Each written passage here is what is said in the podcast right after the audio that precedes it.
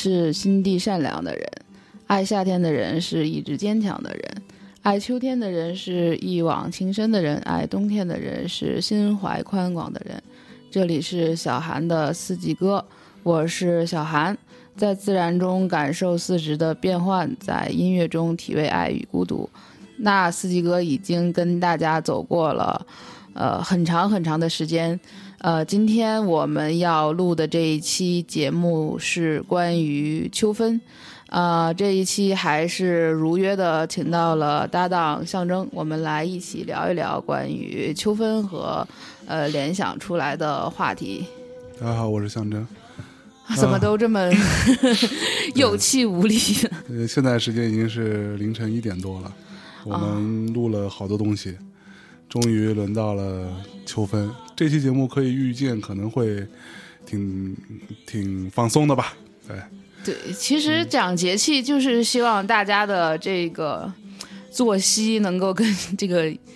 宇宙 宇宙同步，结果就是自己也搞得比较的乱吧。就是刚才也做了好多其他的一些工作，然后现在。呃，大内密谈的办公室也应该没有多少人了，然后几乎没人了，就剩一个 对，剩我俩，然后就是在录了各种什么乱七八糟的选题之后，说啊，咱们把这个最后的一个东西放放到放到最后来来录吧。就是那整个一天，我今天就六点半左右就起床了，那现在已经夜里一点了吧？嗯，一点多啊，然后又。开始去，突然有一点儿，有有一点儿不知道怎么去去做起。那秋分其实应该大家感受都很深切了，因为最近到晚上特别的凉，就是。嗯，可能你下午、中午穿一个短袖，但晚上可能必须得套套一个外套了吧？就是关于这种体感，温度还是挺挺明显的，挺明显的。然后，对我住在胡同里面，就看到呃树上的叶子开始变得就是那种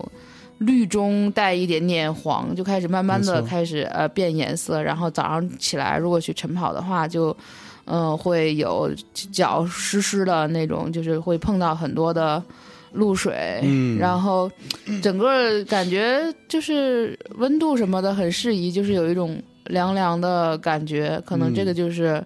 秋秋秋对秋天了吧。最近啊，我经常大半夜回家三四点钟，嗯，呃，我不知道你们有没有过在。你看过夜北京 夜里什么三点的北京吗？就是三点半、四点钟什么这种时候，当你路过，因为我回家我是从办公室走路回家，路过一些路边的这种花坛啊，什么这种防护带之类的时候，你可以去花一点时间去看一下那些花坛里的花，那就那些草吧，那些绿绿的，嗯。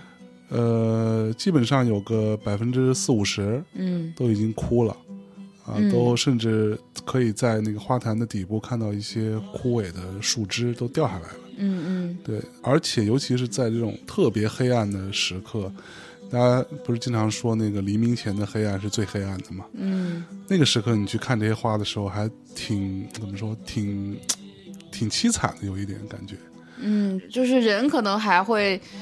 回到自己的房间里面去睡觉，但是花就永远是裸露在那个外面，然后他去要承担这种二十四小时的温差，要去感受这种清晨的对啊，清晨的这种凉凉的凉凉的露水。我我当时就很想问那些花，你们是胸胸怀宽广的人吗？它还在开吗？对，散落在天涯。所以秋天会有很多这种景象，会让人觉得呃凉凉的，然后很有很有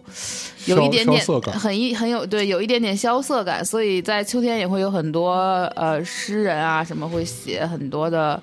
呃就是流传下来的很多千古的一些诗句。嗯，那我记得这个节目是。嗯，四季歌的这个节目是起于惊蛰，就是惊蛰那期节目是第一期节目，就是乱录的。第二期节目录的是春分，嗯啊，春分相当于是就是二十四节气的这个选题里，就是第一个比较成熟的一个那一期，嗯，然后在那一期的我我的时候，就是基本上就定到了以后的这些选题，就是那我每一期节气我都会。讲一个就是关键词，这个关键词可能就是大家面临的一些心理上的一些问题，或者是就是生活的一些感悟。那这个就是后来你看拉长了这个时间的距离，到到半年之后，发现其实这个真的是大家并不想听我讲怎么种地，怎么那个 呃，其实怎么播种。对，我觉嗯得前两天我们做那个大内饭局，在鳄鱼、嗯鳄鱼餐厅。啊，我粗粗估算，至少得有十几二十个人嗯。是小韩老师的死忠铁粉儿。啊真的吗？对，纷纷跑过来跟我说，因为小韩老师经常半开玩笑似的在节目里说，呃，这节目好像没人听什么的，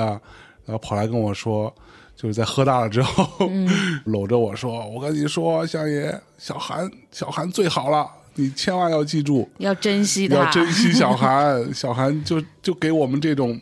啊，虽然看起来有点丧，但是但是我们内心还是很热情的人 听的，然后让我感触还蛮深的。其实，嗯，也许有一些我们就是大内其他的一些节目的呃听众可能不太喜欢四季哥，觉得可能有点有点颓，有点丧，但是其实正像我们此刻的状态。那你我觉得丧是人生的一个常态吧，态对，就是是没有人可以更高、更快、更强，一直都这样下去吧。大内密谈又不是汪峰，对吧？对我们是不可能做到永远都怒放的，是吧？对，反正我也是见过，就是不论是在复习的时候，还是做那个饭局的时候，都就是也跟这些一一块儿来的朋友一块儿有一些交流，就是感觉大家还是都是虽然是在，就是都是有一个自我的一个小世界，嗯，在这个小世界里，他可以把自己安放的很好。那像今天也是，像也有发微博，就是我们有听众是从德国寄了好多礼物过来，然后写了长长的信，包括还有一些人是，也是也是写了明信片，包括寄了一些礼物，因为最近可能节气比较，就是节日比较多吧。嗯，让我印象很深的一句回馈就是说，呃，听你这些节目，让我在我一个人的时候感觉很温暖。嗯，就是每个人可能都会要面对的是，就是大部分时间是你要有一个一个人的时候，不可能永远是推杯换盏、朝九晚五，或者是老是有人陪伴的。那当没有人去陪伴你，或者是没有人去真的去呃二十四小时的去关心你和服务你的时候，那你在自己的小世界里是怎么样去跟自己去相处的？我觉得这个也是我在做这个节目的过程中自己在慢慢学习的。就是我以前也是一个蛮高频的人，就是上班你要带带团队，然后呃下了班要去呃喝酒，要去看演出，就是永远身边是是有人的。对，那那后来慢慢就变成了一个偏一个人的这种状态。一开始可能会也慌，也很慌，嗯，但是后来时候你发现你你一个人的时候，就是你完全把自己交给了时间。然后你当你有一个具体的一个爱好去做的时候，那你一个人的时候，所有的这个所谓的一个人的这个孤独，全都变成了你的一个财富。嗯，你可以喝一点酒，然后可以看看书，可以听听音乐，可以呃做做这种音乐的选集，然后去很快时间就过去了。我现在其实非常向往每天，不是每天每周，可能会有那么一两天特别向往的，就是有一个一个人的时间，就是比如说我在呃礼拜天的时候把呃小孩送到最后一个课外兴趣班儿。嗯，然后他去 上上了课外兴趣班，然后也有人接，然后这个时候我可以有一个下午和一个晚上是完全是我自己的时间。对，我会打扫房间，我会整理一下接下来要做的一些内容的选题和提纲，我会给自己弄一点喝的，或者是做一点点呃吃的，就是那个状态是我感觉是每周都去给自己的一个。奖励，而不是说所谓的啊，我我又一个人了，或者是怎么样，就是在那个时间，你就是它是一整块儿的，就是像一块抹茶蛋糕一样，就是它那么的柔软，那么的清香，然后那么的丰富，然后就给你自己，你去慢慢的把这个半天的时间去吃完。对，就是这个状态，我觉得我可能是要花了很多时间，就是去享受，会非常自洽的去享受这种呃一个人的呃时间吧。就是大内的所谓的听四季歌的这些听众，可能也是说，在我自己一个人的时间里，一个人走路、吃饭、嗯 打扫房间，可以有一个声音去陪伴，可以有一些好听的歌陪着你，一边扫地一边跟着哼哼。我其实特别呃向往的是，大家是这样的一个听听这个节目的一个状态吧。嗯，真的。嗯，其实我有时候在想呢，因为我之前像我们一直在做唱片，嗯我之前节目里也说过啊，就是当你回头看你过往这些日子的时候，你嗯所参与的每一张唱片，嗯如果恰巧这张唱片的音乐又是你喜欢的，它所承载的就是你当时的一个特别深刻的记忆，就一段记忆吧。那个记忆是你永远不会忘掉的。而且很立体，当时的吃的饭的味道，然后空气中的那种凉度，然后对，然后那些当时说话的一些一些声音啊，然后状态遇到的困难遇，到的困难，包括你嗯那种很紧张的、紧紧张的那种感觉，嗯，就特别焦虑的时候，对，就会。它也刻到了那一张唱片的那所有的密文里面，就被封存了下来。嗯我最近也是在做一些比较忙的一些需要多线程去协作的一些项目，沟通的一些项目，然后就会发现，就是你越想把它做好的时候，你的沟通就越困难，然后别人能够。能够跟你 get 到的你的有效信息，其实是少于你去传达的那个情绪、焦虑情绪的。对在这个时候，我就突然想起来，我在以前第一次或者是刚开始去做做做演出或者做做东西的时候，就是那种一个人憋在那儿，手里有十件活，不知道从哪儿开始干的那种，嗯手心出汗，然后说所有的事情，你想去沟通 一个很简单的事情，但是你总是带着一个巨大的那种哭腔的情绪。去做，反而让沟通变得很难，然后做事情变得非常的难，然后这个难又加重了你的那种焦虑和不自信，对。就是那个熟悉感，我一下就特别熟悉，然后就就又陷到了一个特别低沉的状态，就是啊，这么多年过去了，我还是。有这个问题吗？我做了这么多事情之后，我还是有这个，就是一做事情就焦虑，焦虑就有情绪，有情绪就跟人沟通有问题的这个状态嘛，对。就是非常的，就是当我想到这一个东东西的时候，我其实内心就挺恐惧的，就是因为在那个状态，就是你一是没有经验，二是你你会很担心这个事情被你搞砸的那种对。惴惴不安的感觉。就非常清楚，我觉得，然后我就自己在劝自己啊，你已经不是那个小姑娘了，你都对将近四十岁的高龄了，你一个活动你做不了了，你是不是太久 太久没干正经事儿了？就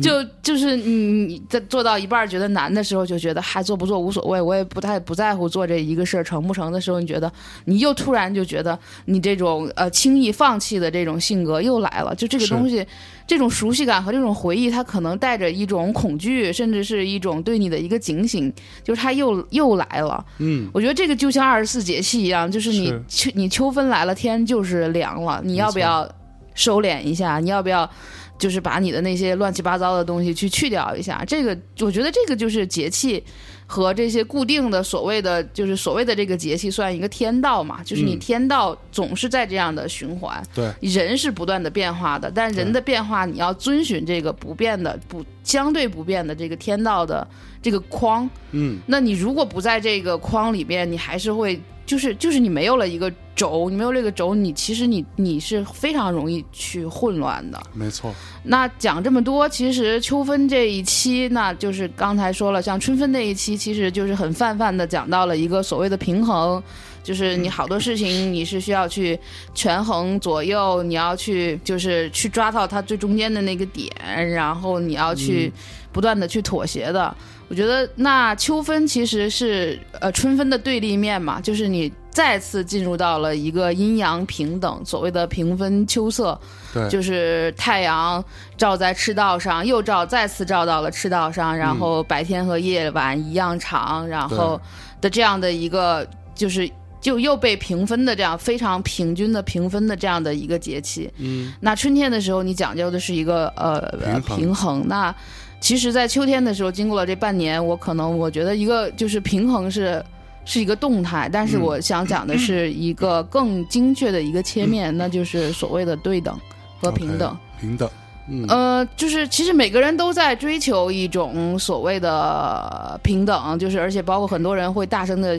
要求什么女权、权。男女平等，然后其他的这些呃东西，就是而且会有人说人生来平等，或者是万物皆平等，嗯。但其实所谓的平等，它不是就是轻易就那么来的，就像就像秋分，像春分，你以为这个平衡是很容易到达的吗？嗯它是有两个巨大的力量去往完全相反的方向去拉扯，对，才会有这样的一个所谓的短暂的平衡。没错那，这个它需要的是一个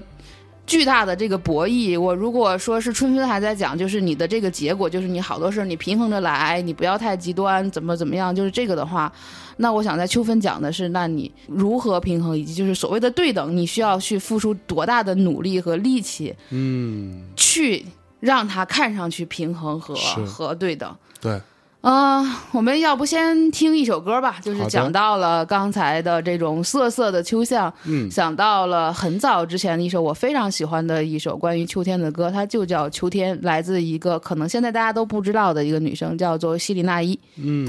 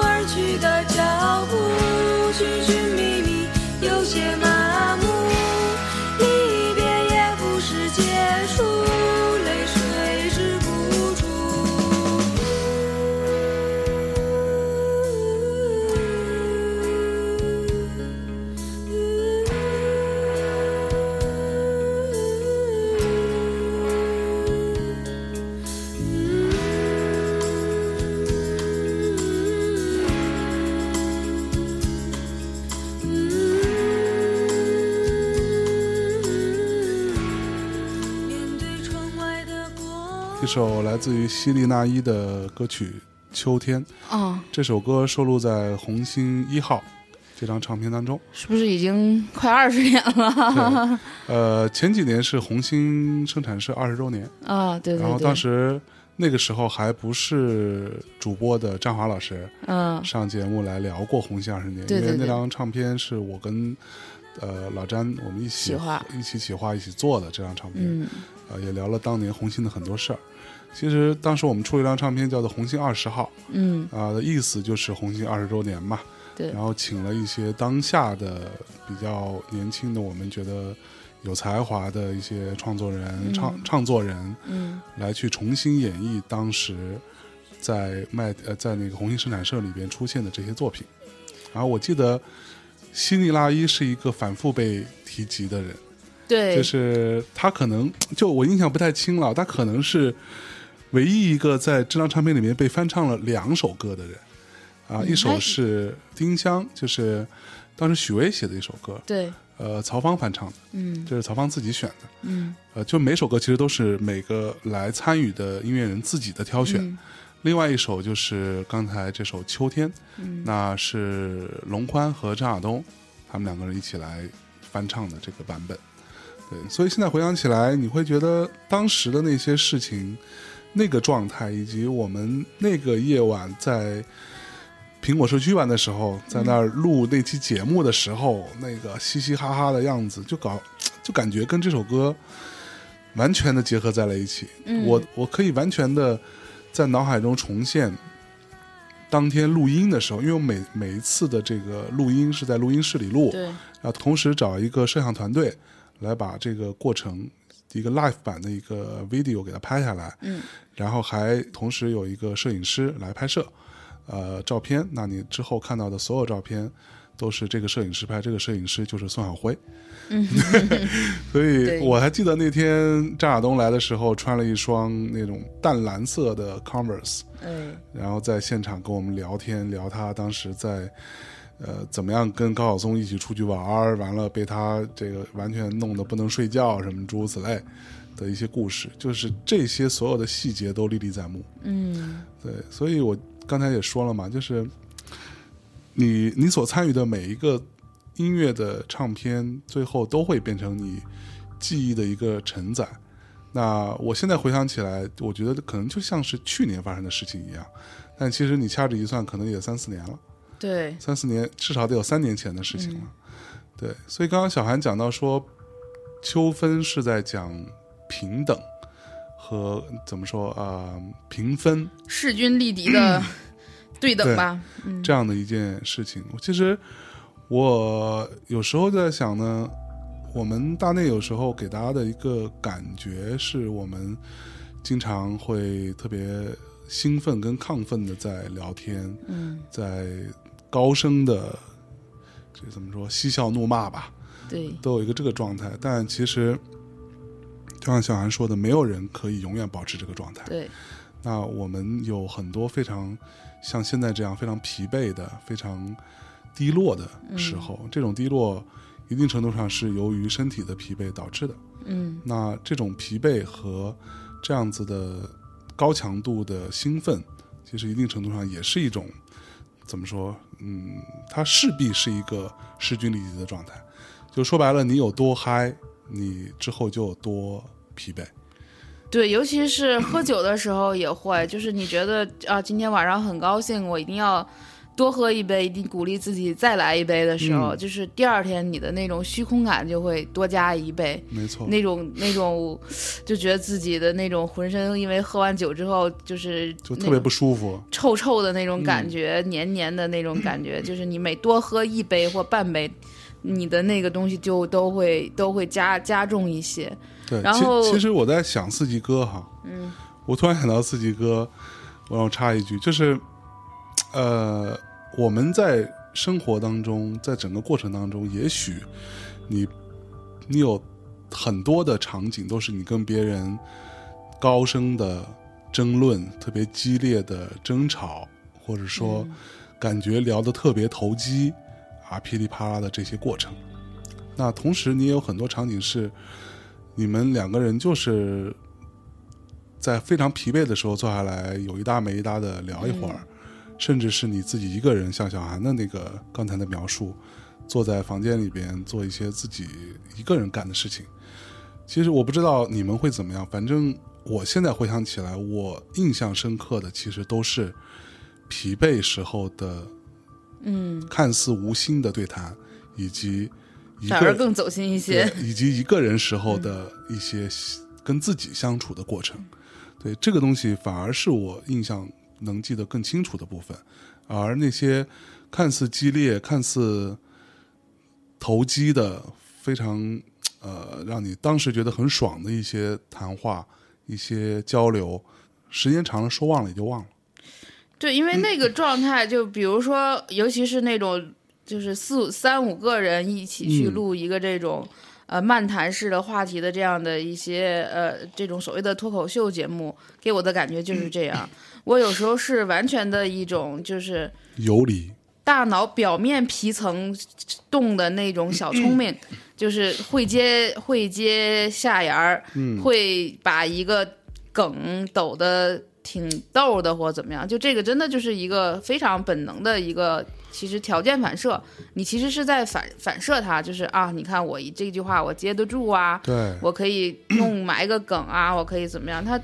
但是你真的是一个人的时候，尤其是好多人会说我自己录节目就是语调也不对，然后磕磕巴巴的，然后或者怎么样的时候，因为你是在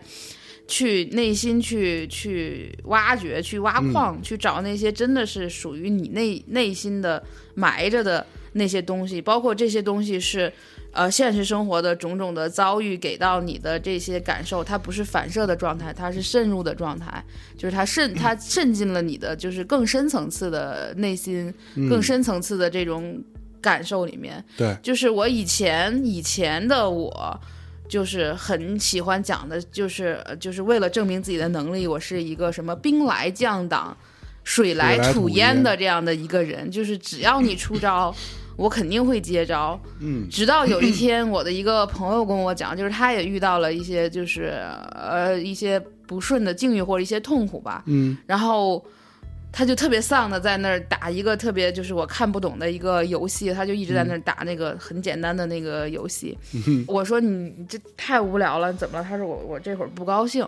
我说不高兴，咱们就做点高兴的事儿啊。嗯，他说不，我要。我要去承受我的这个不高兴和承受我的这个痛苦，是。然后我就突然意识到，我的生命状态是缺失了所谓的承受的，就是当你一个东西来的时候，你不要那么快的像打乒乓球一样把它挥走，对，让它进入你，就是让它去侵入你，然后会看你它到给你造成的这种深层次的这种反应是什么。就如果它是痛苦的，那你就接受它的痛苦；如果它是。焦灼的，你就去接受这个焦灼；如果他是就是非常的那种酸涩无奈的，你去把这个东西咽下去，就看看它到底会在你的身体里产产生一个什么样的作用。对我觉得这个东西就是慢慢的，它这个东西进入了的我的内心，慢慢沉淀在身体里面被氧化也好，被分解也好。被发酵也好，才会慢慢的去变成那些文字、那些感受和这些所谓的这些四季歌里面所表达的这些碎碎碎碎念念的东西。只有你接受了它之后，在你的这种感受里去丰盈了它，你才可以去真的去把它倒出来吧。就是这个一进一出的过程，当然是就是非是非常痛苦的，尤其是很多更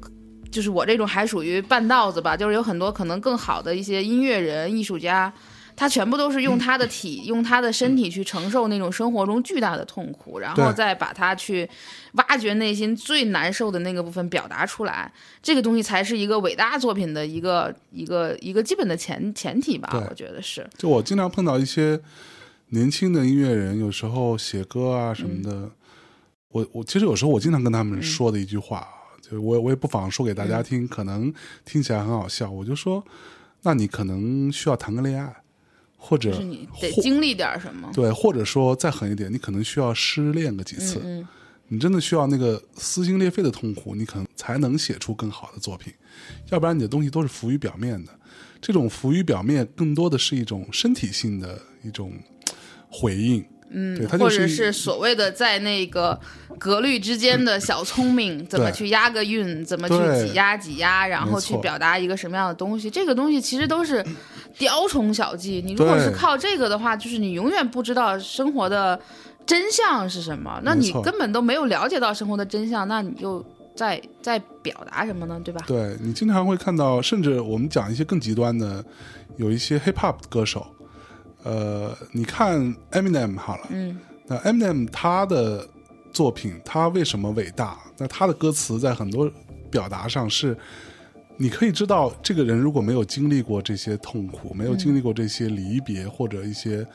呃巨大的背叛和愤怒，嗯，他是写不出那种东西来的。对对对，他那个东西押韵也好，他的那个 flow 也好，那都是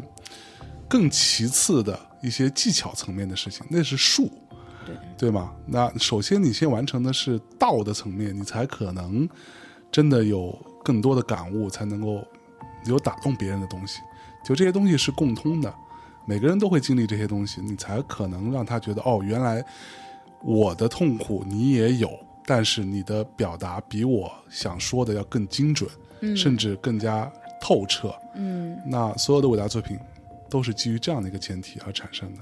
就甚至像我们经常讲的喜剧作品，对他也是切中了，觉得人就是人性中最最复杂、最痛苦的那些东西，他只是用另外的一种方式。来去表达，对对。就是喜剧的内核，最好的喜剧的内核是悲剧，对，这个才是一个，就是我经常说，人生就是一个非常，其实是一个悲剧的过程。嗯。就像我大内的很多节目，我可能有的时候不会回听嗯啊、由于我的时间啊各各方面，但是小韩的节目，四季歌有时候我经常有时候会自己一个人的时候会听。小韩曾经说过一句话，让我非常的感慨。他说：“我不知道你还记不记得，不记得 对，小韩小韩有一期节目里，有一期四季歌里边说到，我突然意识到我的余生的每一天都不可能比现在更年轻，对这句话的特别像我说的。每一天都会比当下更衰老，嗯更更加的没有活力和青春。就这句话，说实话呢，当然你也可以去理解说，那这你要是一个不怎么说不太有呃感生活感悟的人，你可能觉得我操，那他妈我从出生开始我就每一天比嗯那之前那一天更加老啊。但是其实不是这样的，就小韩说的那个意思，并不是一句，这不是一句聪明话，这个是你真心碰到了一些事情，经历过一些生活的呃捶捶打吧，嗯。之后你才可能会领悟到的一句看起来也许是一句废话的话，但这种东西才是真正最有价值、最珍贵的东西。你回头去看所有的伟大的艺术作品，它所讲的那个事情，都是一些非常朴素的、简单的事情就。是你生活中会遇到、真实的会遇到的事情。对，就而且甚至有一些道理都是你小学就已经学会了的道理，嗯嗯但你可能需要用一辈子的时间去领悟，嗯去感受这个道理。等你真的领悟到那一天，你突然觉得哦，原来是这样，我小小时候就知道了的时候，那一刻你才真的知道了。那一刻才开始变成熟吧，我觉得。那我们分享第二首歌，就像呃象征说的，就是所有的喜剧的内核都是悲剧。那分享一首。呃，丧文化之代表，万能青年旅店，我很喜欢的一首《揪心的玩笑与漫长的白日梦》。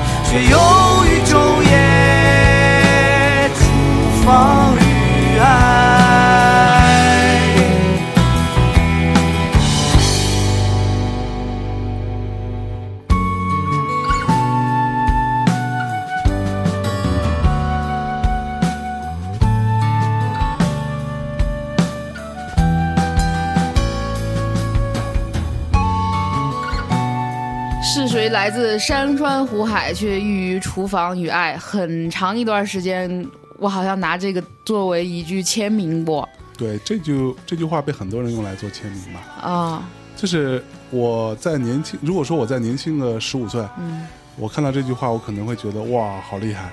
然后我就会把它当做一个，也当做一个签名或者什么。但是我相信我那个时候的理解，跟我现在理解是相反的。嗯我当时如果如果是我年轻的状态，我可能觉得说，我靠，那我们为什么要寓于厨房与爱？对，就是你可能你更向往的是那个山山川川湖湖海海的部分。你是向往的那种嗯，辽阔然后你不得已去寓于厨厨房房与与爱，但是随着年龄的增长，我反而觉得，你此刻问我，我觉得哇，厨房与爱好，好真的，你可以寓于厨房与爱是一种莫大的幸福，而且是需要你更强的能力的，才可能对，对。就是他可能需要你付出的比去浪迹在山川湖海所费的那个功夫要更大。就是每个人都可以通过所谓的旅行，所谓的一个地点的一个转移，嗯，所谓的流浪，就是我很爱讲流浪。去逃避一些现实，就是我不需要面对熟悉的这些人群，他们嗯我不我不需要去面面对这些糟糕的关系，我可以有一个短暂时间的一个放空。但是真正的厨房与爱就是你的日常，就是你每天要不停的去面对的那些麻烦、那些庸常、那些去磨灭你的东西。是，如果你一直在抵抗这个东西，那你就一直一直无法进入生活。没错，然后随着你年龄的增长，你会觉得自己怀才不遇，你会觉得自己嗯，平庸的老去，你会觉得自己变成一个无法被别人理解的人，或者嗯或者是怎么样？我觉得所有这些东西，在我现在看来，当我不再是一个崇尚所谓的去。呃，就是觉得流浪更牛逼的这个价值观的时候，我觉得嗯如果你能寓于厨房与爱，你有了强大的解决问题的能力的话，是，那你会变得更强大，你会真的去接受生活的真相，让这个东西去磨砺你，去让你去把你的那些浮躁的东西去去掉。就是人生没有那么多传奇色彩，每一天面对的都是非常的庸常。那你你怎么样？你就是每天要去。不停的去抱怨生活的庸常，说我要 fuck 每一天嘛，就是嗯我觉得没必要，就是每一天就是你度过它，你就是你你不要去对抗它，你嗯就去度过它。厨房与爱又怎么样呢？当你有了度过厨房与爱的这个能力的时候，你的内心其实会更加强大。是是更强大的。对，其实就像我之前在那个有一期斗嘴，我跟老嗯贺录的啊，就在聊所谓的那些生活的琐事。嗯对，那很多文艺作品，在你年纪很小的时候，你愿意看的是什么？看一些大片儿，打打杀杀嘛。英雄主义，主义逃避现实，无论是拯救世界，逃往外星。它都是一个非常集中的、密集的、挤压式的，给你三分钟一个高潮，嗯五分钟一场大场面，嗯诸如此类，对吧？那你看的都是这些东西，你可能一定程度上，你就会幻想说，哦，我操，我他妈也要变成这样的人，你有一定程度上代入感啊。即使说我不能变成一个 superhero，但是我至少也能变成一个很精彩的人，或者说我至少不能接受自己像正常人一样，像我不想，一就我觉得。就是很多人很害怕自己是一个平凡的人，就无法面对这一点。对，但是真的，当你慢慢的年纪大一些，甚至说你读的书多一点，你看的东西多一点之后，你会发现，像我们那时候在聊《聂隐娘》，那《聂隐娘》里边那就是生活，那就是时间啊，它给你的是一个时间啊，你每一分每一秒度过的可能就是那么无聊，就是那个小孩在那儿玩那个球，嗯。他玩个球可能就是玩五分钟，他真的在一个电影屏幕上给你把这五分钟呈现出来的时候，你你可能会不适应，你可能觉得说我操他妈太闷了，但是这个是生活比这个闷一百倍。闷闷一百倍，你的生活可没有《聂隐娘》里边那么华丽的那些布景，那么漂亮的摄影，那些风吹起来的纱帘，嗯。对吗？有时候我会去看我周围的一些朋友啊，或者我曾经的一些走的特别近的朋友，嗯。那有时候我会觉得，哦，会有点可惜，就是他可能本来挺有才华的，但是就是因为他把自己放到了一个这样的一个角度上，他无法接受生活的日常，嗯。导致他会变成一个在像我这个年纪的时候，还依然非常怎么说，非常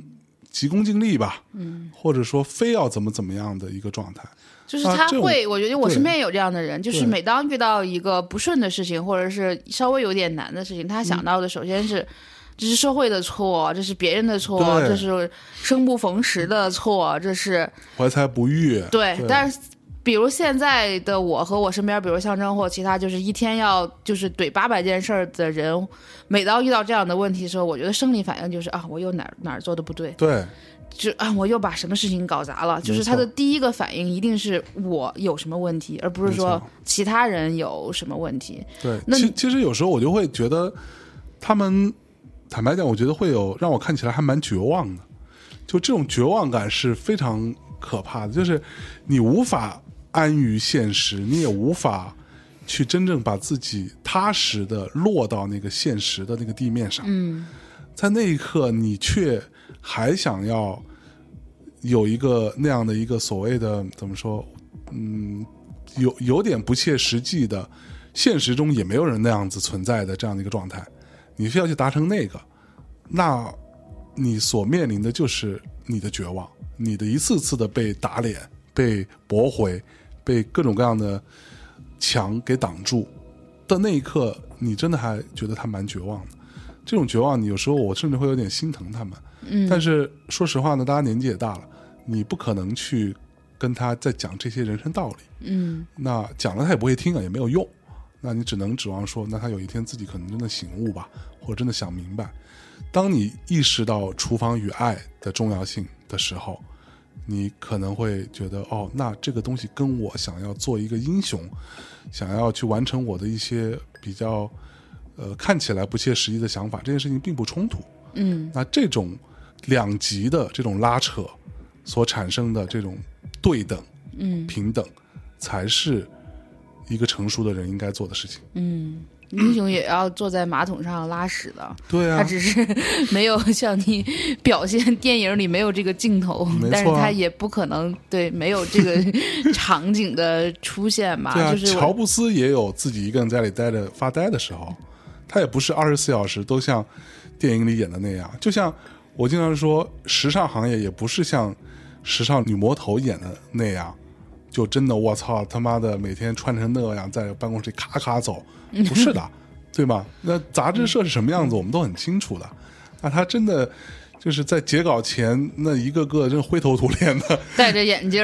喝着咖啡，旁边放着小饼干儿，然后，就不停的在赶稿，嗯在弄排版、校对，所有这才是生活的本质啊！嗯，对，我觉得这个社会可能就是的价值观隐藏了，就是可能大家过于强调所谓的呃成功学或者是所谓的体面这件事情，去过度的去呃隐藏了这些后面的这些不堪的这些所谓的这些不堪吧。对，然后让很多人觉得啊，那谁的人生都是呃成功人士的人生都是光鲜亮丽的，我一定要去通过我的努力去得到一个光鲜亮丽的人生。呃，可是光鲜亮丽在我看来，它都是一个瞬间，就是一个闪亮的瞬间。这个瞬间的存在可以让你开心一天，开心一段时间，但它就是一个瞬间。它就站在你每天二十小时、一周七天的里边非常短的一个时段，剩下的时段你全都是非常重复的、日常的、繁杂的，需要去不断的去用自己最大的耐心去去去应对的这样的一些一些事情。对，处理不好这个东西，那你就永远无法把自己安置在一个正常的生活里面。对，那你可能会出身体的问题，会出心理的问题，会出呃等等等等的问题。所以就是很多有所谓的有才华的人，他很敏感，或者他会觉得跟现实世界 格格不入的原因，其实就是在这儿，他无法去面坦然的去面对生活的这些琐碎和和庸常。对，呃，说到这儿，反正老一批的这些歌手里面有很多这样的人，你想到他们也会很疼惜。然后他们，我先进一首歌吧，就一会儿想讲一讲，嗯就是来自你想起来就会觉得很心痛的一位音乐人，叫做赵老大。哎呦，然后他有一首关于秋天的歌，大家可能都很熟悉，嗯叫《枫叶红了》。这首歌可能是好多吉他社的一个，就是它是一个嗯，早就有的一个歌，但是这个歌就是被赵老大演绎的格外的凄凉。当你想想到他这个人的时候，这个歌又凄凉了一百倍吧。然后我觉得，虽然在秋分这样的一个季节，现在夜里两点，外面可能体感温度已经十几度，不到二十度了，那来一首《枫叶红了》吧。走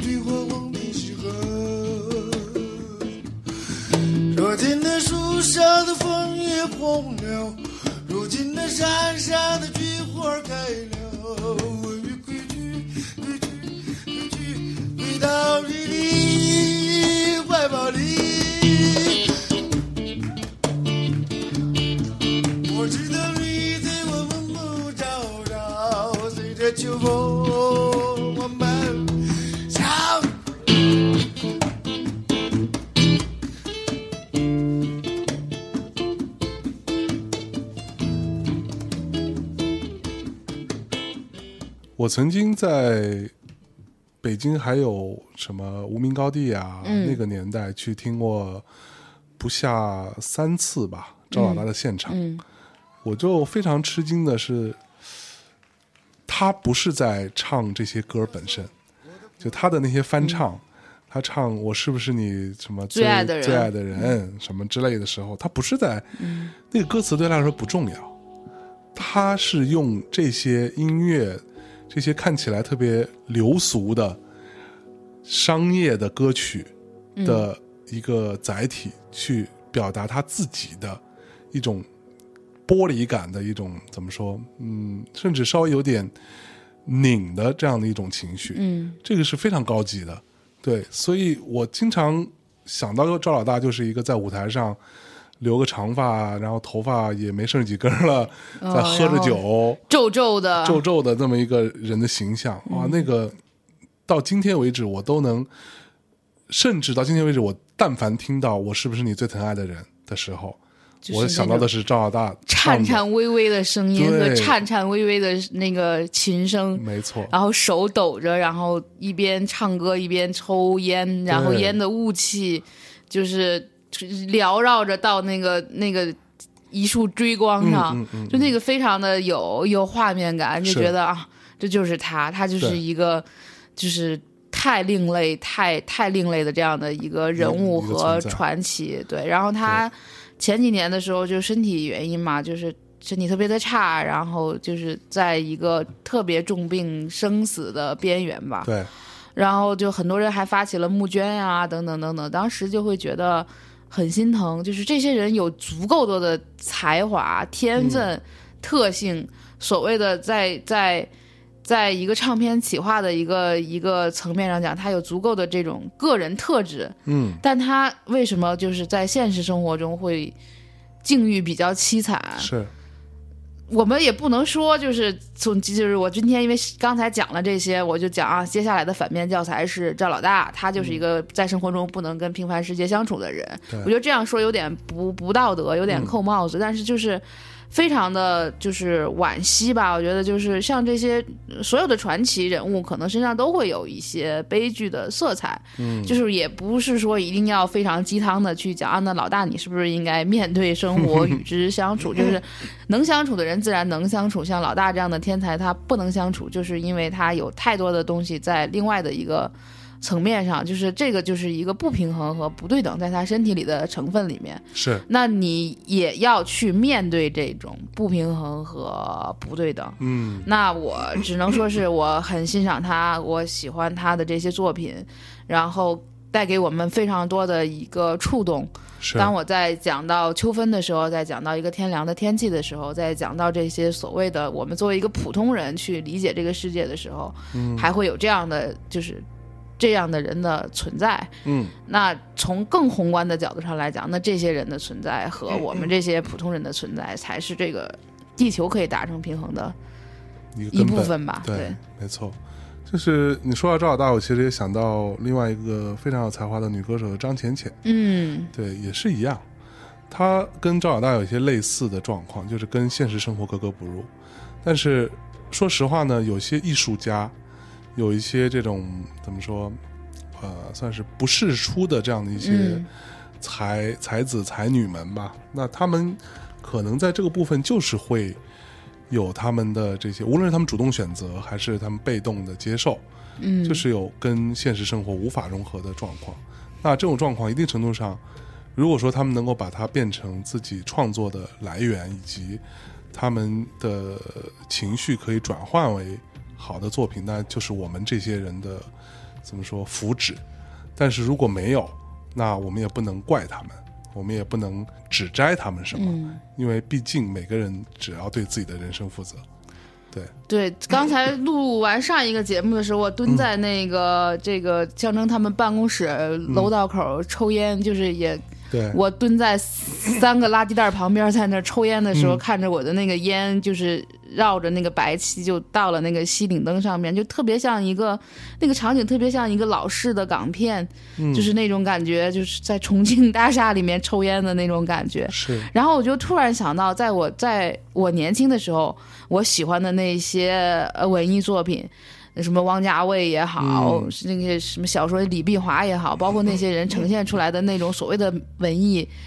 是一种病态的文艺，是。非常自毁式的、疯癫的，是，没有未来的、颤颤巍巍的。你当时是被这个东西吸引，是因为我觉得是因为在我年轻的时候，在我在我更年轻的时候，我觉得这个东西它是一个危险的。嗯，所以非常的迷人。对，但现在你我也每天在讲文艺，然后教别人与生活和解，然后怎样很好的一天处理八百件事儿的时候，我当时就觉得，我操，我是一个正能量表吗？现在就是 就 就是小小的反省了一下，反省了一下未来，可能就是随着你的年纪大了，就是你觉得情绪这个东西谁都有，没有必要去放大自己的情绪。是，所谓的这个病态，不会就是像以前像那个年代一样，就是这个病态是不一样。那个时候大家会对这种病态有一种仰慕，或者有一种宠爱，包括那个时候的就是他被浪漫化了，对那些嗯。歌手，什么许美静这些人，嗯。你会觉得呃他那么的。什么三毛什么等等等等，就就潘越云什么，嗯。对，你会觉得他那种那种病态是那么的迷人，是，但现在对于你来讲，你想的只是啊，我一定要在生活中去平衡工作、事业、爱好，然后搞好人际关系，让我所有的事情可以有效的去进行的时候，就那一刻有一点点沮丧。我觉得我为什么现在是一个正能量表？但是我倒是觉得呢，要不然呢，你总有一个办法，你总有总得找到一个出口，让自己的生活继续下去。如果说你的出口能够平衡的话，你嗯也并不妨碍你去欣赏那些病态的美。嗯，对，它只是一个审美情趣上的一个把玩。我觉得像现在我还是很爱看那些王家卫啊什么那些很老的片子啊，就我觉得这个东西，说实话，我见到王家卫的时候，我看到他的一些工作状态的时候，我说实话，他自己是一个非常积极嗯跟努力的人。嗯就是他自己分得很清楚。当然，我们不是说所有的这些艺术家都是能分得特别清楚的。嗯比如说许美静当年其实也是确实会碰到他自己的一些生活的状况，他心理的状况，嗯导致他有很长时间不能出现啊什么之类的，整个情绪都不好。呃，但是很多不停的产出好的作品的艺术家是可以把这个事情拆开来的。嗯他可以在表达情绪的时候，跟他在工作的时候、完成工作的时候是两个人。嗯那这是一种专业，像王家卫就是一个很好的例子，在这里头，甚至有很多画家，有很多呃怎么说呃很多音乐人也好，很多呃演员也好，其实在这个部分都处理得很好。这个是你可以拎得清，嗯才有可能会达成。那作为我们听众也好，作为我们观众也好，那我们去消费文艺作品，无论是以哪种形式的消费，那你都在这个部分先把自己先拎得清嗯才嗯行。嗯，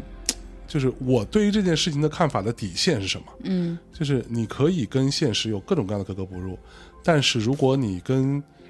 你在现实层面上你对别人不善良，嗯，你把这种东西，你的生活的不顺利发泄到别人身上，嗯。这个是我的一个底线。嗯。那我也曾经有过这样的朋友，我其实通过有一件事情发现了这个状况，那我就毅然决然的选择，那在我心里面他已经不是我朋友了，嗯。就是他会跟服务生真的发脾气，跟嗯。餐厅的服务员发脾气，然后是那种。就是你平时很难看到他那么愤怒，嗯。他在这件事情上，因为菜没上，然后因为什么一些这种很小的事情，嗯。你跟一个服务员，一个二十出头的一个可能是农村来的，很天真的、不太懂事儿的一个小姑娘，嗯。去发这样的飙，在我看来是不善良的。嗯那你无法控制自己的情绪，甚至无法去怎么说压抑自己的愤怒，去做到一个至少友善的、嗯体面的一个行为，那我是无法接受的。嗯其实发泄是很本能的，收敛才是很节制和经过思考的。就是那种那种力量，就是洪水猛兽下来挡也挡不住。那这这这个东西不是一种智慧，就是真正的真正的智慧是你去疏导他，或者是你去克制他，你去收敛他。对啊，就是因为我很简单，就你真的发泄完之后又怎样呢？嗯你发泄完了之后，你把那小姑娘骂一顿，小姑娘被你骂哭了，嗯，然后呢，你的菜就可以因为这件事情更快的上来吗？或者说，对你的生活没有任何一丝的改变，反而让另外一个人心情不好，然后很难受。所以这种发泄纯纯粹是为了个人情绪的发泄，嗯在我看来就是是有问题的，对我并不接受。那我如果遇到这种状况，我我当然很不爽嘛，对吧？每个人都会不爽。那你你点了菜，我付了钱，嗯，操，你为什么不给我上？嗯，那这种情况你怎么办呢？那你要看到事情的本质，就是不可能，这个世界不是围绕你转的。嗯那后厨也好，他们处理也好，总会有疏漏，总会有一些错误，导致这个事情总会发生，不是发生在你身上，就是发生在别人身上。嗯他今天就发生在你身上了，那你要做的事情是怎么去跟这个小姑娘也好，好好的说，呃，请她帮你把这个事情处理掉，那她自然会去帮你处理掉。嗯那她处理不了的事情，也不是她能够解决得了的事儿，对她去，他不可能跑去跟后厨发脾气，嗯对吗？这就是你如果说你的这个愤怒的发泄只是因为你想发泄的话，这是一种非常糟糕的表现。非常动物性的行为，就是没有去节制，没有一个力量去把你可以拽回来。就是其实这个力量，如果是从你内心生发出来的力量，当你有一个冲动的时候，嗯，你会有另外的一个力量去拦着你一点儿，去 hold 着你一点儿。其实挺好的，就是尤其这个东西，就是你说到这儿的时候，我觉得对于我更深的感受是在就是。尤其是在家人或跟你身边更近的人身上，对，你反反而会很容易跟他们去发脾气，或者是说一些特别直接的。伤人的话啊，这个事情你怎么弄得这么不好啊？都弄得这么蠢呀、这个事情你都干不好。就是我以前就是也是在被这种 challenge 以及这样去 challenge 别人，才会造成了就是后来的一些乱七八糟的一些破裂或者怎么样。但现在我反想过来，就是如果当时不是用这样的方式去说话，而是说经过思考的，对我们可不可以更好？我们可不可以换一个方式去解决一些就是大家共同面对的问题？嗯，那这个方这个方式是不是更有智慧一些和更成熟一些？是你去揪着他的最致命的缺点，去不停的去那儿凿也好，去那儿敲打也好，不可能让他一下就变成一个完全把这些东西都克服了的。变形金刚戳了一下你，因为你戳了他一下，他就立刻变身成一个大力金刚了，这个是不可能的。对，我也是在经历了这些所谓的失失败的之后，才会觉得那其实，然后，但是你当时的心里想的就是，我咱们俩之间就是不能有任何不真实的东西存在。嗯，我不说你，谁说你，对吧？就是对，就是就本着这个意见，一就是亲手毁了自己的。就是那也不算亲手毁了吧，反正就是把很多事情导致了更坏，导致了更坏。但是如果现在的话，那肯定我身上会有一个力量告诉我，你换一个方式去讲话，不要用这样的方式去跟别人讲话，他是非常的不礼貌。我曾经有一次在陪我一个朋友和他的未婚妻以及他未婚妻的老爸，嗯一起吃饭。那个饭桌上，我跟他的，我跟我朋友的未婚妻是第一次见，嗯。然后我就会看到他在饭桌上跟他爸爸、跟他亲生爸爸闹脾气，嗯。啊，真的是说的很很难听的话。嗯。那他爸也很有涵养，可能也有外人在，也也也不怎么样，还是去教育他、去安抚他什么的。然后整个那个饭局结束之后出来，首先我那个朋友就去劝他的未婚妻说啊，你别跟你爸生气什么的，说了一堆，我觉得好像也没什么用。完了我我就特别颤颤巍巍的我说这事儿知道跟我没什么关系，但是我只想说一句话，就是呃某某某对吧？你跟你爸爸这样说话，你这么有底气的发脾气，只有一个原因，你知道他永远都是你爸，嗯你知道他不会跟你翻脸，嗯所以你觉得这样公平吗？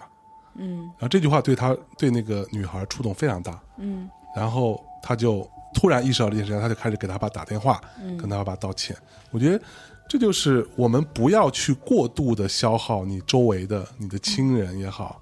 你的家人也好的这样的一些，嗯，怎么说善意，对。他们就是你不要仗着说他永远都是我爸，他永远都是我妈妈，嗯，他永远都是我姐，嗯，对吧？你不要仗着这个事情而去特别肆意的去不停的撕裂一些东西，对，没有那么多理所当然，就是没有那么多别人一定要理所当然的、无条件的去所谓的接受你和爱你。现在有很多这种所谓的女权，就是那种女表账号，就一直在给女孩灌输的，就是一个男人爱你的话，一定要无条件的去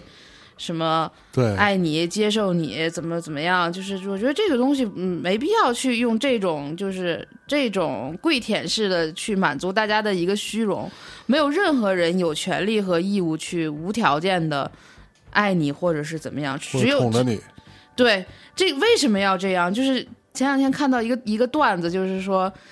一个女孩问那个男的，说是是好像男的在一直打游戏，然后女孩说是我好还是游戏好？你为什么在一直打游戏？然后那个男的就非常正经的说，这个游戏经过了美国最最尖端的什么游戏开发师，经过三年时间不断设置更新 bug，、对然后它变成了一个全世界最优秀的游戏。嗯，它当然比你好。对对，我觉得就是就是那女孩也是啊，那你要不停的去去调整你的这个脾气，去总要去挑战这些事情是没有意义的。对你你也可以去不断的去修改你的 bug，可以让你变得更精致一些，或者是更善解人意一些，或者是跟你的男友更匹配一些，或者是怎么样？其实有时候我就在想啊，就作为一个直男，嗯当我在我年轻时候，我也碰到过一些特别骄横的姑娘。嗯那我有时候在想说，为什么直男喜欢玩游戏？因为游戏呢，这个事情它平等，对，就是第一，我花了这个钱买了游戏，这个游戏我就可以玩了。嗯我在这个游戏上花了多少时间，花了多少精力，它就是一个努力就有回报的东西。而且无论你赢了还是输了，它都是快乐的。对，这就是 就是他不会阴晴不定，对他不会说今天你玩的好，明天你就玩的不好了。嗯，他不太会这样子。就是一个好的游戏啊，它永远是你的技术在进步，你你永远能看到一个回应，你懂吗？嗯这种回应是我相信很多姑娘都总是以这个特别这个骄横的方式来去对自己的男友，那他永远都摸不清你到底要什么。对他想要对你好，但是你不给他这个路啊，你放条生路给他，对吗？这个生路是他怎么样做你才开心嘛？嗯对你总让他去，甚至我有时候会说，你女孩不要总问男孩一些特别怎么说，就是游戏好还是我好？就或者就类似的问题，或者说，呃，你知道自己错了吗？嗯，他要是他要真知道自己错了，他还会错吗？他就不会这么干了。然后你还问他说：“你知道那男孩为了让你开心，他说我知道自己错了，我错了，我下次再也不敢了。”然后你还再去反问他：“你错在哪了？”他不会知道自己错在哪了，对吗？嗯这个是一个你明知道这个东西会是一个导向不好的结果的事情，你就不要去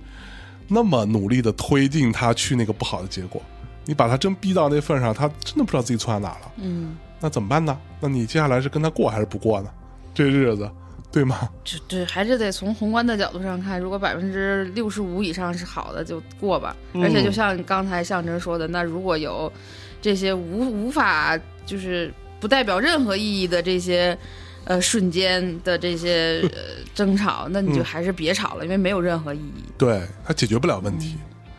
此刻进入一首歌，嗯它是一种挺难听的那种好听，但是非常的迷人，也就是送给刚才我们说的所有的这些女孩们，嗯，来自左小诅咒的好姑娘。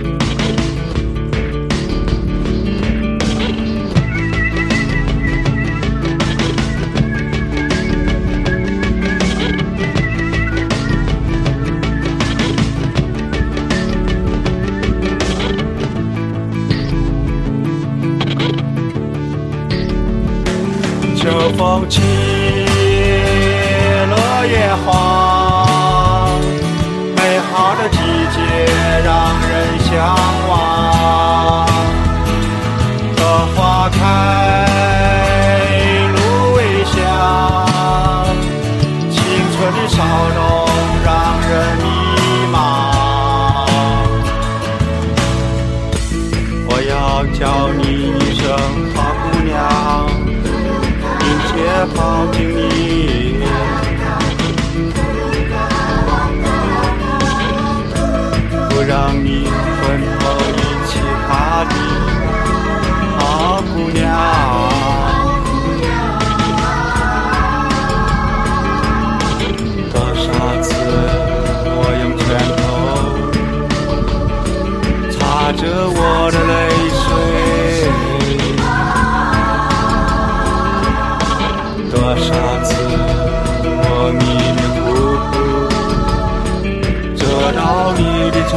下，秋风起，落叶黄。其实我们经常说什么叫真的美，真的美就是又丑又美。真的美。你说左小诅咒美吗？左小诅咒是一种，对、嗯它的美感就是又丑又美的美感，它的嗯荒腔走板就是他想要表达的东西，他的唱腔以及他所呈现出来的音乐上的这个形式感，是他的内核。对他永远是在错误和正确之间有一个特别准确的对，平衡。这个如果是讲对等和平等的这个。这个话题的话，他这个还真是挺典型的，就是他，你感觉他永远是在要把一个事情搞砸了和一个把这个事情搞成之间的一个特别微妙的一个平衡里面。你嗯听他的歌的时候，你会一个字一个字提心吊胆，然后他最后出的那一口气，你觉得哦，还是那么一句歌。对对，就是这个过程其实还挺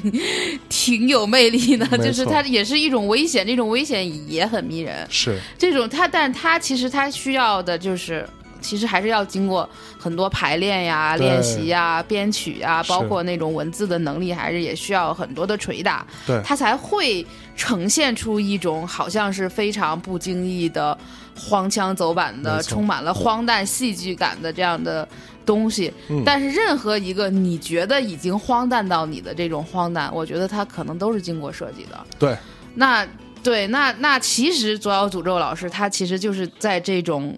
危险的边缘上去平衡这个东西，嗯他其实就是用了两两方面的力量，非常对等的力量去拉扯自己，这个是嗯很、很牛逼的。是没错。嗯那其实有时候我就在想呢，当我们面对成功、面对喜悦、面对幸福的同时，我们没有一次性面对过这么多，对也就是你 也许会面对吧。你在人生阶段中总会逐步的面对这些东西，嗯，对吧？但是我们如果学不会怎么样面对失败、面对沮丧、面对小韩 这样的情况的时候，那你无法去，就是你的人生的那个宽度、你的那个广度是不够的，没错吧？对，也就是好多事情就是，嗯，就又想起来那那句话，就是这句话其实也也很也很鸡汤，但是也非常的触动人，就是那个。呃，《杀手莱昂》里面有一句单有一句典型的台词嘛，就是那个小姑娘问、问问莱昂说，对，就是呃，人生为什么这么痛苦？还是说因为我年纪小，就大家是小时候才是这样？然后莱昂就非常冷静的说了一句：“总 always 总是如此，对，人生 人生的艰难总总是如此。”啊，对，就像前一阵我还在思考一个问题啊，嗯就是我们小的时候总是会我玩的很累，嗯对吧？你玩的特别疯，你到处跑，你累了你睡一觉，你醒来的时候什么都好了，元气满对，满元，气满满。但是为什么我们年纪变大了之后，嗯就我经常会特别羡慕那些小孩，就像办公室那个谦儿姐嗯他们家小孩儿。啊，就真的在办公室疯了一样玩儿。他有时嗯候就是快下班的时候来，被他爸爸送来的时候，那就真的疯了一样玩儿。玩完之后累了，就在沙发上睡个半小时，他起来又继续玩儿。我就特别羡慕，我说为什么他们能够恢复能力这么强？嗯，是我们真的老了才导致说我们恢复能力这么弱吗？我们在无比的艰辛、无比的辛苦之后，你睡一觉起来，你会发现更累。有的时候，那是原因是什么呢？我后来得出的一个可能未见得科学的答案，嗯。就是你小的时候，你的疲惫是只有身体上的疲惫，你并没有精神层面上的压力，或者说焦虑，嗯。这种紧绷，嗯。对这种这种不安感，嗯，你是没有的，因为你没有意识到，你意识不到，对，因为它是一个 单性，是小朋友都是单向性思维的，就是我在玩的时候，我只有一个大脑只只释放一个信号，嗯。我要玩了，我要玩的痛快，对。然后然后玩身体就是嗯就是血液循环上来了，然后肌肉疲累了，然后又出了一个信号，我累了，我要嗯睡，吧噔就倒了。对。就是成年人的纠结和无奈和就是你就是所有的这些，呃这些焦虑也好产生的原因，就是你有两套思维，就是你在你玩的时候，你你会想。我我我我我我配玩吗？我是不是得 我是不是得干会儿活儿？对但是其实你也不想干活，你就在想玩儿，或者你刷手机的时候，你就想，我操，我不能刷手机我不能刷手我怎么这么没出息？但还是在刷手机。对然后就是你，其实你刷手机，你也没有看清楚什么，你一直在嗯焦虑，我不该刷手机，我应该去干会儿活儿。然后等你在你干活的时候，你觉得我为什么这么累呀、我什么时候还能再刷会儿手机？我能再？什么时候是个头儿？就是你永远把你的心思和你正在做的这个事情之间是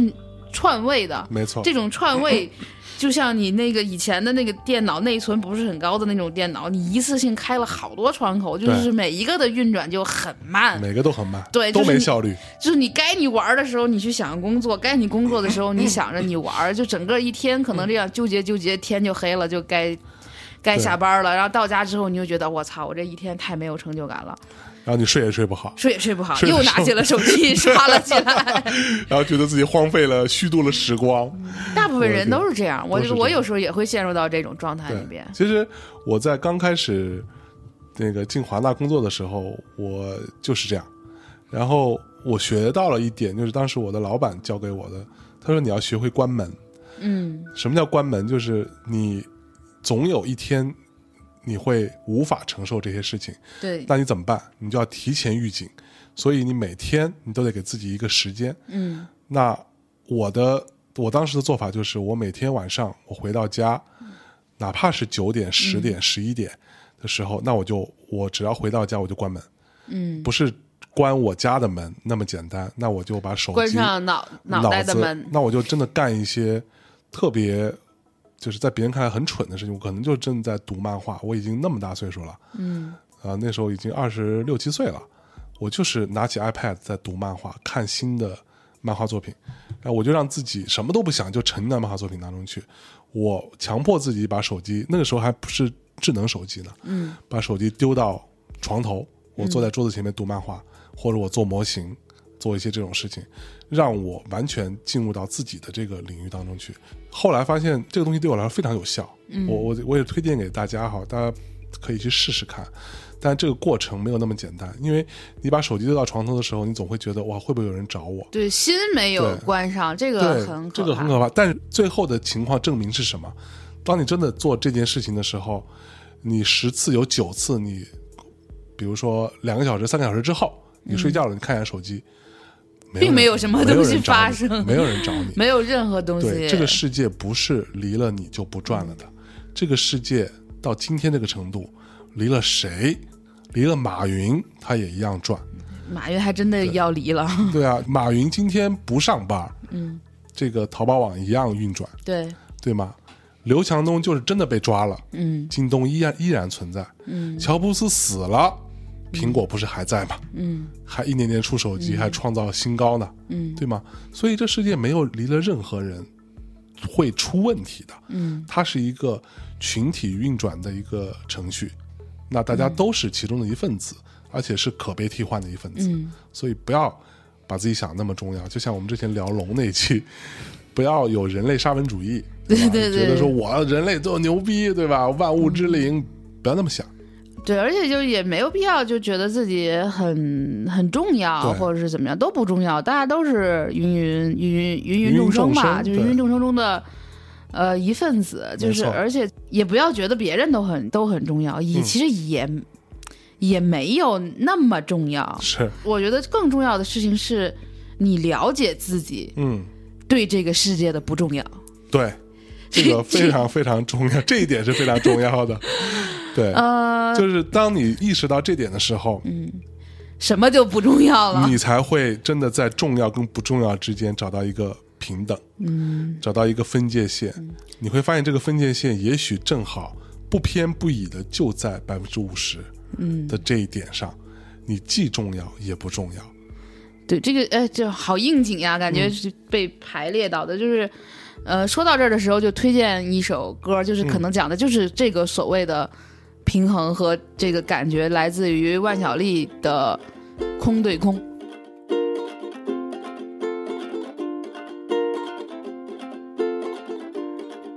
他看起来一点也不急，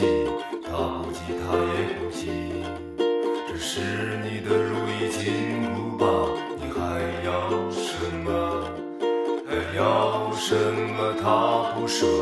他不舍，他也不舍。还要什么？他不说，他不说，他怎么说？有时候真该明白。人们是通过退步进步的，他去养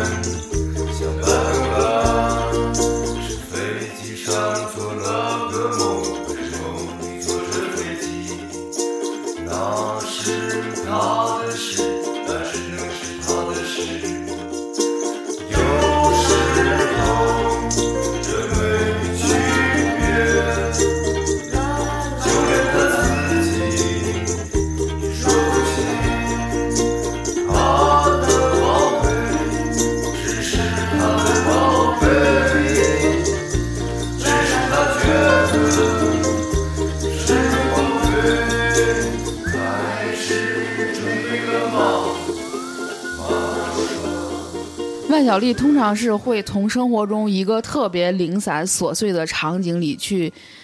悟出一个特别奇怪，但是你又会觉得啊很牛逼的一个诗意。对这就是他的创作的最最伟大之处。就像这首歌一样，他可能就是在一个焦虑的状态下去阳台上抽了根烟，缓了口气，然后给了自己一个出口，然后他突然。就是来了一句话，这句话是整个这首歌最点题的。嗯，人类是通过退步来进步的。哎呀，你会觉得啊，对呀，真的就是你当你认识到了自己的边界，然后从这个边界往回退的时候，其实才是你要往上去。更认知自己和世界的这个时候，你才是可以有上升和有更增厚的这个可能的时候。对，一味的打打杀杀，就像现在的那些电影一样，一路的大关闯怪，到最后打打掉一个最大的 BOSS，然后你成为一个宇宙之王，就是生活没有这么单向性，就是你一定要学会去退步，或者是去妥协，去用一个力量把自己往前冲的力量拉回来，去收敛，嗯或者是当你自己很怂的时候，你给自己一把，把自己推出去，让你去面对一个你不舒适区或者是一个危险的环境的时候，当你去适应了它，去接受了它，让它进入到你的生活，让你去产生好的、坏的的感悟的时候，嗯你才真正的成熟了和进步了。没错。其实前两天播出的一期节目，就是我跟小辉嗯录的一期《无聊世界正经事》。那期节目当中非常让我触动的一句话，我就问他说：“你为什么要去花那么多时间、搭那么多钱？他自、自费啊，拍那些吉他手。”嗯小辉给我一句回答，我觉得，嗯，一定程度上我非常的吃惊，他能够这么坦诚的去回答这件事情，同时也让我觉得，哦，我交这个比我大的朋友，嗯比我大不少的一个嗯朋友，是交对了的人。嗯那他说啊，你要问我，我当然可以很怎么说，比较冠冕堂皇的的说，那我认为这些吉他手有价值。嗯，他们对华语乐坛对吧有重大的影响、啊，这都是在音乐史上很重要的一笔。嗯但是你要问我私人的话，我就是要度过时间，嗯。我就是要过这个日子，嗯。我要有事情充满我，这个是我的出口。嗯。这一点我觉得到小辉老师这个年纪，他能够这么坦诚以及意识到这件事情，同时能够承认，嗯。并且还能够脚踏实地的去做嗯。这样的一个选择，嗯。同时真的是一个一个吉他手去拍下来，嗯这是让我觉得，我如果到他这个年纪，我能够有这样一样的心态，同时我能够去脚踏实地的做出来这些事情，我会为自己感到骄傲的嗯吧。对，这个不是一个单纯的我拍一个东西，我要怎么样功成名就啊，我要怎么样赚钱，我怎么样，你的衡量体系不再是这个单一的维度的时候，你同时拥有在面对无聊、面对无法控制的时间的流逝的时候，你有一个坦然的状态，嗯。这个才是人生的或者说生活的，在我此刻看来的一个意义所在，它的根本所在。对，度过时间真的是一个很难的一个 一个课题。其实它非常的难，它可能就是说你要呃每天过好日子，然后要去、对啊，就是等待下一天的这种呃到来，但是。它会非常的难，因为你的人生会充满了各种的，就是不确定性。嗯，你能够每一天，无论是刮风下雨，呃，就是下雹子，或者闪电，或者是晴天雨天，无论晴天还是雨天，你内心的你那个自己都去出来面对世界，打卡，然后嗯去坦诚的、非常认真的去度过这一天嘛。不是是谁都有这样的一个勇气，就是嗯每个人都还在。一个小虚荣里面自我欺骗和自我逃避，我觉得这个可能是常态。没错。就像今天呃大内密谈的听众寄来的这个东西在办公室，我其实看了看，我觉得还蛮蛮欣慰的。嗯就是他给我们寄的东西是什么？是我们节目里边提到的唱片，提到的音乐人的黑胶，我们说到的托尼普古的那个电影的一本书，嗯呃，一本画册等等吧。就是它跟我们的内容紧密相关，丝丝 丝丝入丝丝入扣吧。对，你会觉得哦，这个很有心。嗯但是到我这个年纪呢，说实话，我不是倚老卖老哈，嗯但是确实年纪也不小了。到我这个年纪，我跟小韩刚才说那个状态是很像的，就是我不以这个东西沾沾自喜。嗯我们都是芸芸众生，都是普通人，我们早已经明白了这个世界的复杂性吧，复杂性，或者说我们是没有可能会像我们年轻时候所幻想的那样变成一个拯救世界的英雄嗯，的，变成一个美国队长，对吗？对，你你也变不成钢铁侠。嗯，当你意识到这件事情的时候，你会一方面你会反省，或者说你会嘲笑年轻时候的这种莫名其妙的幻想的荒谬性。嗯，同时，你脚踏实地的在这个生活这个地面上去往前行进的时候，你会发现哦，还有懂你的人，嗯。还有关心你的人，那这已经是莫大的幸福的事情。嗯，那这也就是我们愿意寓于这样的厨房与爱，嗯，对吧？对，每天的录音剪节目，然后其实也是啊，对啊，也是一种寓于厨房与爱吧。对啊就，是你听到的那些所谓的。呃，什么有趣的事情、奇怪的见闻，或者是非常抖机灵的那种回应和互怼和埋梗，都嗯是经过后期剪辑也好，或者是怎前么样期设计也好，前期设计也好，还有就是整个像办公室的小伙伴，他要去排排版呀，去找嗯。素、素材啊，或者是去怎么样的东西，他背后有一个大量的一个庸常繁复的工作是需要有人去做的，就是，他们大家都很认真的在做这件事，它才呈现出了一个看似随意轻松，但又呃有料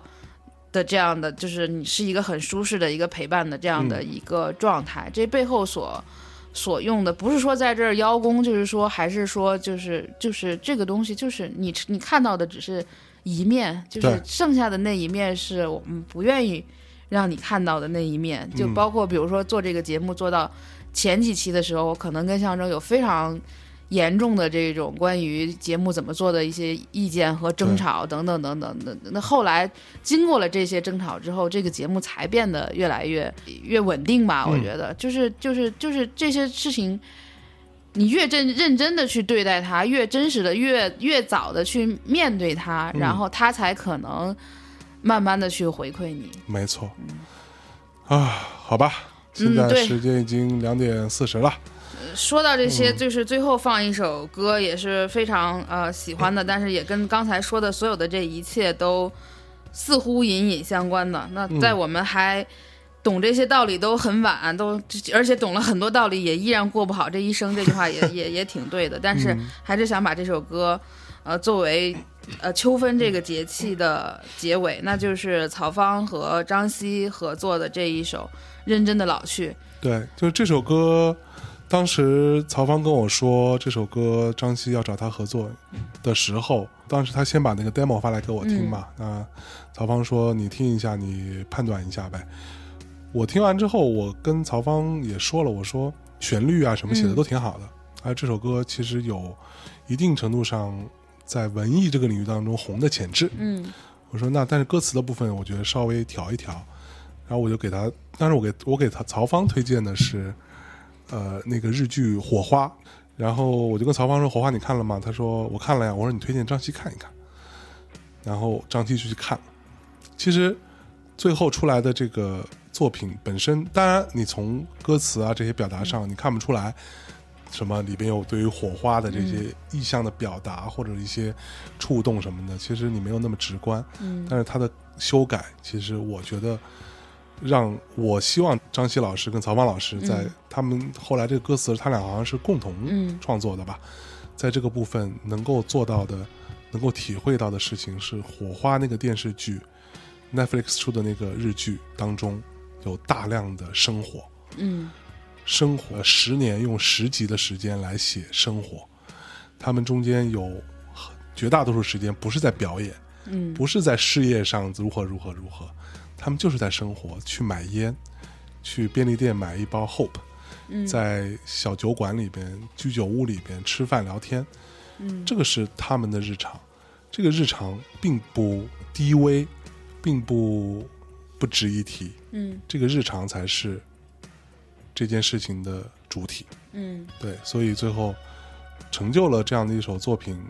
我在当中可能有一丢丢丢嗯的小提醒吧。当然，我相信这两个同这两位同学最后的演绎也是非常好的。我记得那个我们在一起院儿里玩会儿嗯那个活动上，张希老师过来唱歌。嗯当他那个认真的老去这首歌的前奏音乐一响起的时候，嗯我当下都快哭了。是是，对是我觉得哇，这首歌竟然，它可能真的跟我有关了。嗯对，它跟我的回忆，跟我的呃一些痛苦也好，或者一些无奈也好，一些负面的东西都有关。那它触动到我，所以我认为是一首非常棒的作品。嗯。嗯，就是对他反复强调的这一句歌词，我觉得也非常的好，也作为这个关于秋分这一期节目的最后的一句总结送给大家，就是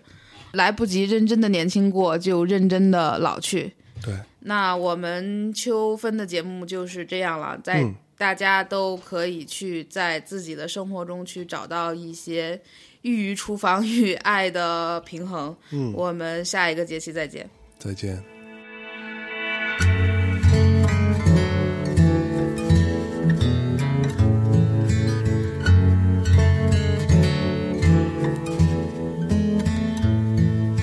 忘了什么时候开始，到清晨才能入睡，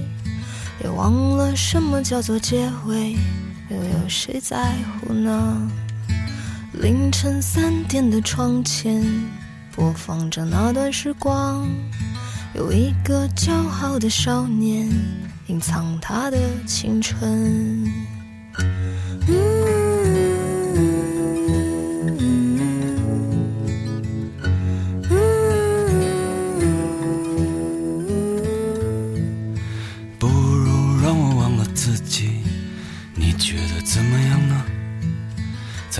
个向往的地方，释然一个遗憾。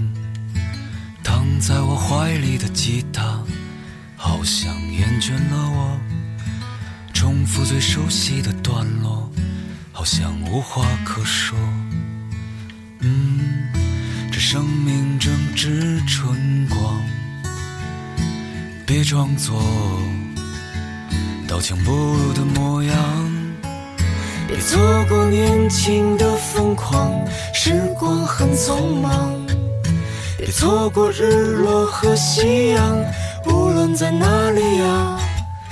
来不及认真的年轻过，就认真的老去。有一次和你擦肩而过，一毫米的距离。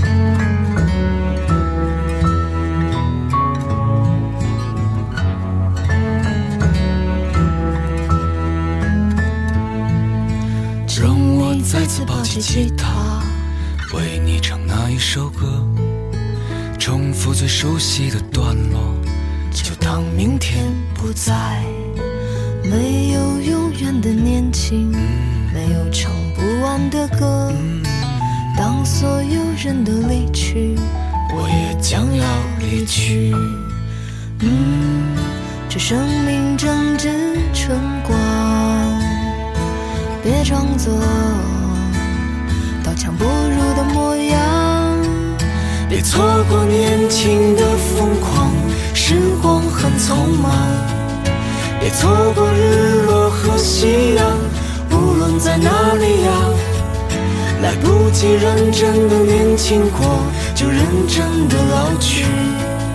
有一次和你擦肩而过，一毫米的距离。